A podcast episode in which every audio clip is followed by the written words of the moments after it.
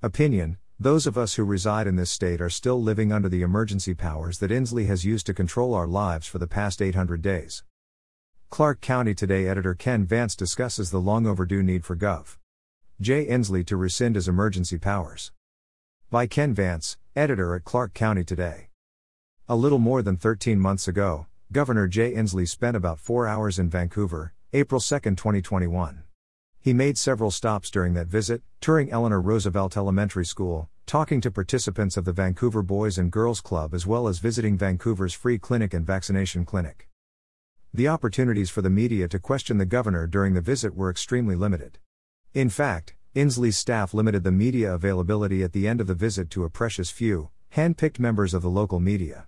Facing those limitations, I was elated that I was successful in getting the KOIN TV pool reporter to ask one question of the governor.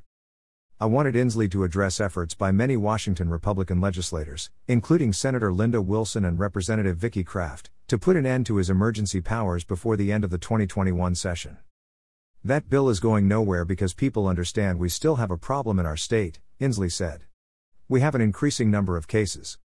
We have increasing hospitalizations.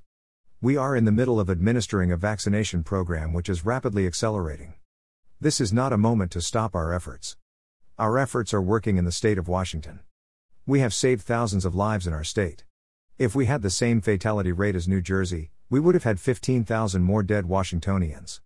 Just in the average, we've saved 7,000 people just comparing us to the average state. We're saving thousands of lives. This is not a moment to stop saving thousands of lives in the state of Washington. That was the last question the governor took before abruptly ending the media scrum. With that, I've got to get back and fight COVID. Thank you very much, take care, Inslee said. Fast forward to today, May 10th, and those of us who reside in this state are still living under the emergency powers that Inslee has used to control our lives for the past 800 days. He has had the ability to restrict our lives in ways many of us didn't think possible, and he's still clinging on to those powers.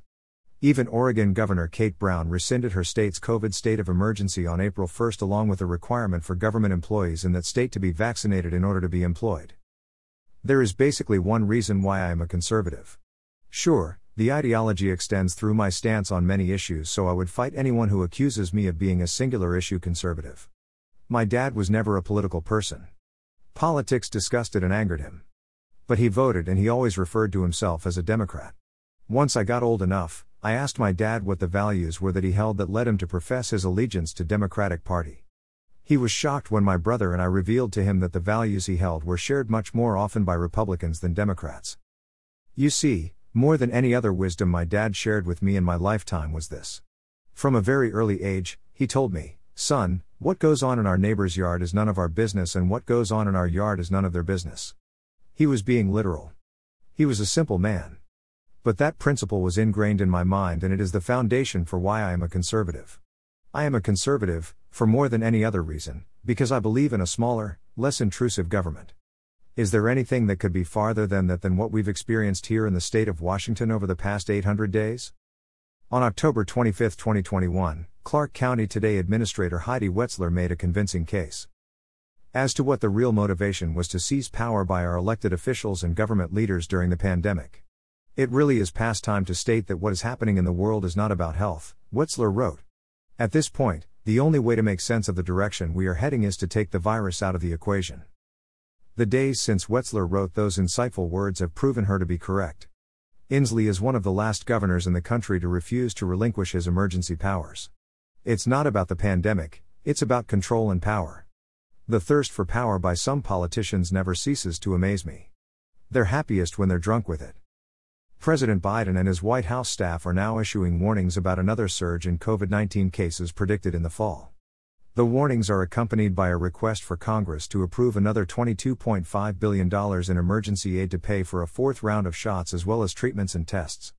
Never mind that for the past two years we've all had the narrative shoved down our throats that vaccinations were 100% safe and effective. If the vaccinations were so safe and effective, why is there now a need for a fourth round of shots? I will never forget when I was making my initial decision whether or not to get a COVID vaccine, I talked to everyone I possibly could to get information. I will never forget the conversation that made the decision for me. My primary care physician told me that the vaccine would take hospitalization and death off the table. How could I say no to that? Turns out, over the past two years, those words have been proven to be utter nonsense. As a result, I have said no to the second and third rounds of shots, and I'm quite certain I will pass on the fourth round as well. A popular opinion about the prediction by Biden's White House of a fall surge of COVID 19 cases is that the Democrats have realized they are facing such a calamitous fate at the midterm election in November that their only hope is to attempt to keep COVID in the forefront of the minds of easily frightened voters. Regardless of what theory to which you subscribe, Wetzler was correct. After 800 days, it's obvious this isn't about the pandemic any longer.